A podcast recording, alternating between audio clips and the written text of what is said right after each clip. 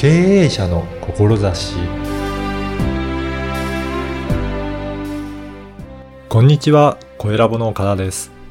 あなたの会社では、成果を出せるチーム作りを実現するために、どのようなことを取り組んでいるでしょうか数人で始めていた企業も、数十人規模に増えてくると、だんだんと社内の中のチームについての課題が出てくると思います。今回はチームビルディングについて伺いました。まずはインタビューをお聞きください。今回はチームビルディングコンサルタントの小島敦子さんにお話を伺いたいと思います。小島さんよろしくお願いします。よろしくお願いします。まずは小島さんがどういった、えービジネスされているのかそのあたりからお伺いさせていただければと思います。はい。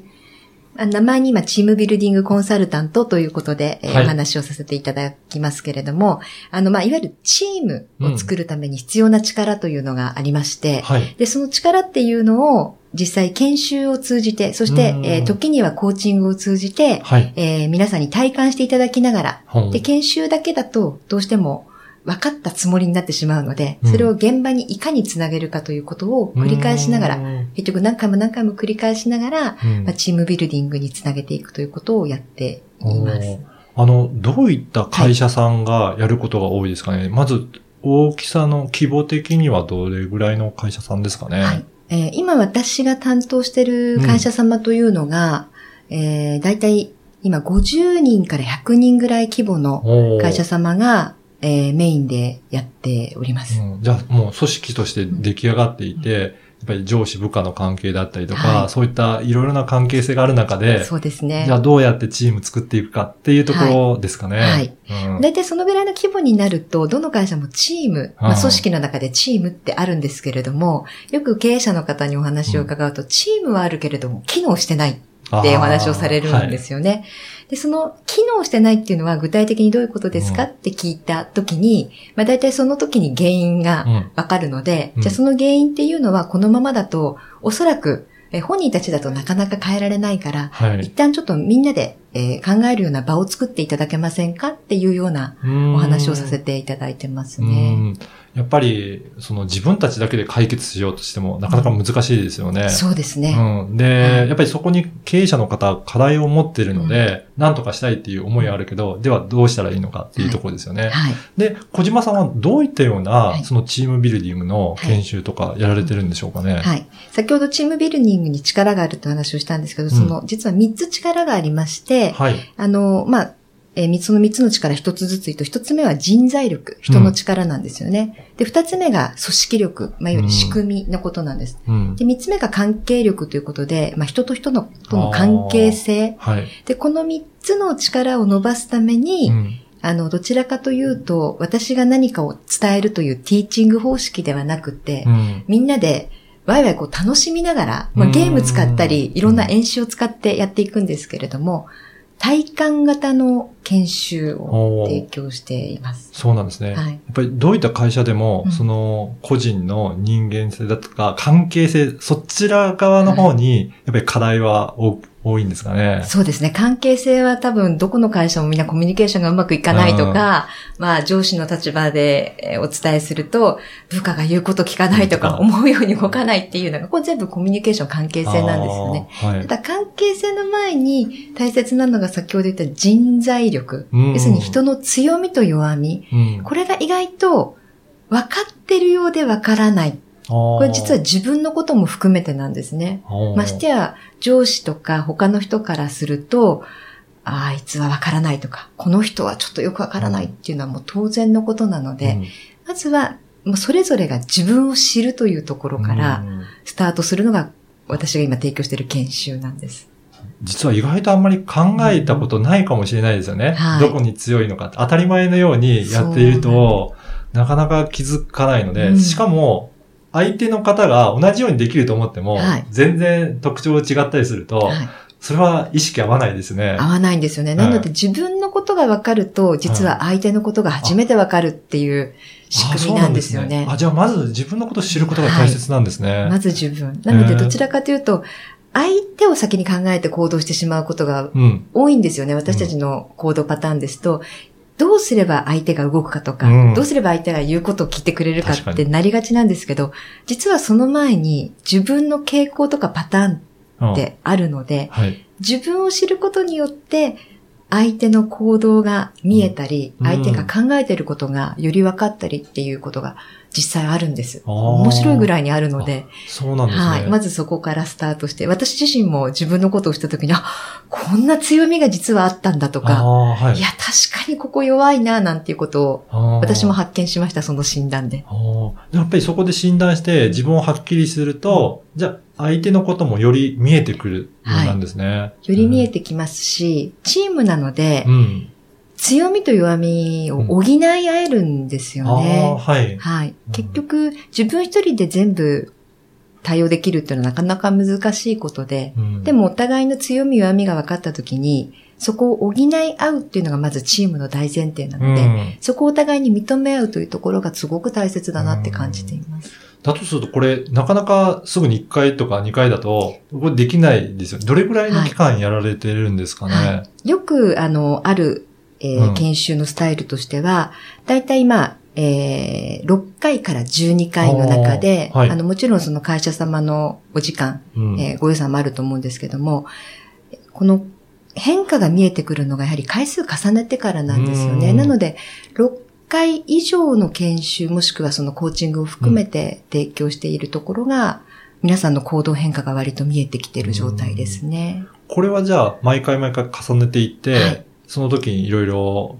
教わったり、その、実際に自分で、うんえー行動して学んでみたりして、で、その後は、やっぱり、現場に持ち帰るわけですかね。はい、そうですね。あの、まあ、えー一月に一回やる会社様もあれば、一月に二回やる会社様もあるんですけれども、まずその研修で、えー自分でこう理解したものが、でも意外と現場に戻ってみると、うんちょっとなかなかマッチしないなとか、はい。うん、いや、分かってたつもりだけど、どういうふうにやるんだっけなっていうようなことって、おそらく今までもきっと研修であると思うんですよね。ね受けた後。はい。で、それの繰り返しで、まあ、それは当然あると思ってるんです。ただ、やった内容を実際に現場に行ってみたときに、あ、こんなに実はうまくいかないんだとか、うんここが困るなって言ったものがあれば、これ気づきの発見なので、はい。それがあればあるほど実は成長の伸びしろなんですよね。また次に持ってきたときに、実はこれ意外とうまくできてる人たちも中にはいて、そうなんですね。はい、はい。で、毎回それをシェアするたびに人のやり方のうんヒントを得て、うんあ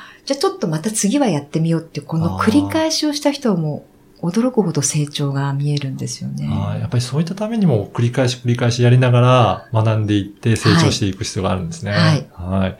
あの、この番組は経営者の志という番組なんですが、小島さんにとっての志をちょっとお伺いいただけるでしょうか？はい。はい。志というところでお伝えすると、うん。私はあの、まあ、経営者の方のお話を聞く機会がとても多くて、どちらかというとちょっと経営者の方寄りのお話をさせていただきますが、はい。あの、もっとこう働くことを楽しめる社員を増やしていきたいんですよね。はい。で、会社のもちろんミッションとかビジョンってそれぞれ終わりだと思うんですけども、私もあの、昔の会社にいた時に、働くこと本当に楽しかったんです。うんで、仲間ととにかく一緒に協力しながら目的を達成するってことに、喜びとか楽しみを持ったあ一人なので、こういうことを社員に体感していただきたいんですよーね。あだから、えー経営者の皆さんとその現場の方の距離をもっと縮めるーようなお手伝いもしたいですし、うん。とにかく働く仲あー仲間を大切にしながら、働くことを楽しめる社員をうん。一緒に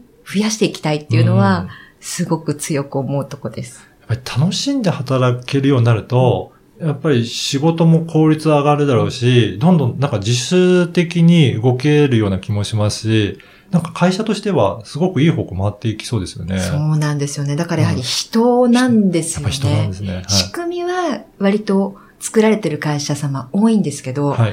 もうやっぱりとにかく人うんが変わらない限り、うんいくら仕組みが整えられてても変わらないので、うんその楽しめる人をたくさんん増やしていくと確実に変わりますよね。うんこれ、ちなみにどういうふうにやっていくと楽しみとか出てくるんですかね？そうですね。先ほども少しお話をしたところなんですが、うん、まずその自分を知る。まず知る。はい。そしてその後に、自分を知った後にはきちんと仲間を知るっていうことなんですよね。その後にですね。お互いに認め合うことができてくると、うんやっぱりそこにリスペクトが生まれてくるので、お互い協力しながら仲間を応援するということも出てくるんですよね。だからお互いにその協力もしますし、応援し合えるという関係が出てくると、楽しみがもっと増えていくと思います。やはり仕事一人ではできないので、うん、そうですね。だから自分だけでもうやるんではなくて、本当にチームとしてみんなと協力しながらやっていくと仕事も楽しくなって、うんどんどん良くなっていくっていうことですね。ねそうすると、企業としてかなり強いものになっていきますね。本当にもうこれ言葉で言ってるだけじゃなくて、うん、本当に変わるんですよね。あ、そう、そうなんですね。だからそこの人の部分が変わることによって大きく企業が変わっていって、はいはい、やっぱりそうすると社会にも貢献がよりできるようになりますよね。うん、そうですね。だから人を知るっていうのが意外と分かってるようで、自分自身のことも分かってるようで、うん、なかなか分かっていないので、なんかそこからスタートすると、さらにこう深みを持ったチームができるんじゃないかなと、日頃感じています。なので、あの、やはりそれを経営者の方だけでやろうとすると大変なので、はい小島さんのようなチームビリディングとか、はい、あの、助けを得ながら、はい、いろいろ会社の組織を変えていくと、どんどん変わっていくのかなと思いますね。うん、あの、今日のお話を聞いて、いろいろ小島さんにもうちょっと、あの、いろいろ話を聞いてみたいなという方もいらっしゃると思うんですが、どういったところを見ていくといいでしょうかね？そうですね。あの、私はホームページがありますので、うんはい、ホームページから入っていただいて、はい、まあ、お問い合わせのメールをいただくというツールがまずありますね。はい。じゃあ、ぜひ、あの、はい、このポッドキャストの説明文にも、ホームページの URL 掲載させていただきますので、はい、そこを見ていただいて、で、お問い合わせいただければなというふうに思います。はい、ぜひよろしくお願いいたします。はい。本日は、チームビルディングコンサルタントの小島さんにお話を伺いました。どうもありがとうございました。ありがとうございました。いかがだったでしょう？成果を出せるチームを築いていくために、まずは自分自身を知ることが大切だということが意外でした。自分を知ることによって他人との違いが理解でき、相手がどのように感じているかわかるようになるんですね。そしてそのために何度も試行錯誤を繰り返し、良い事例を参考にしながらチームを作り上げていくプロセスが大切だと感じました。なかなか自社だけで改善していくことは大変だと思いますので、そんな時に小島さんにサポートしていただいてはいかがでしょうか。まずはホームページをチェックしていただければと思います。そして声ラボでは、ポッドキャストの活用方法が学べるセミナーを開催しています。声ラボホームページからお申し込みください。ではまた次回。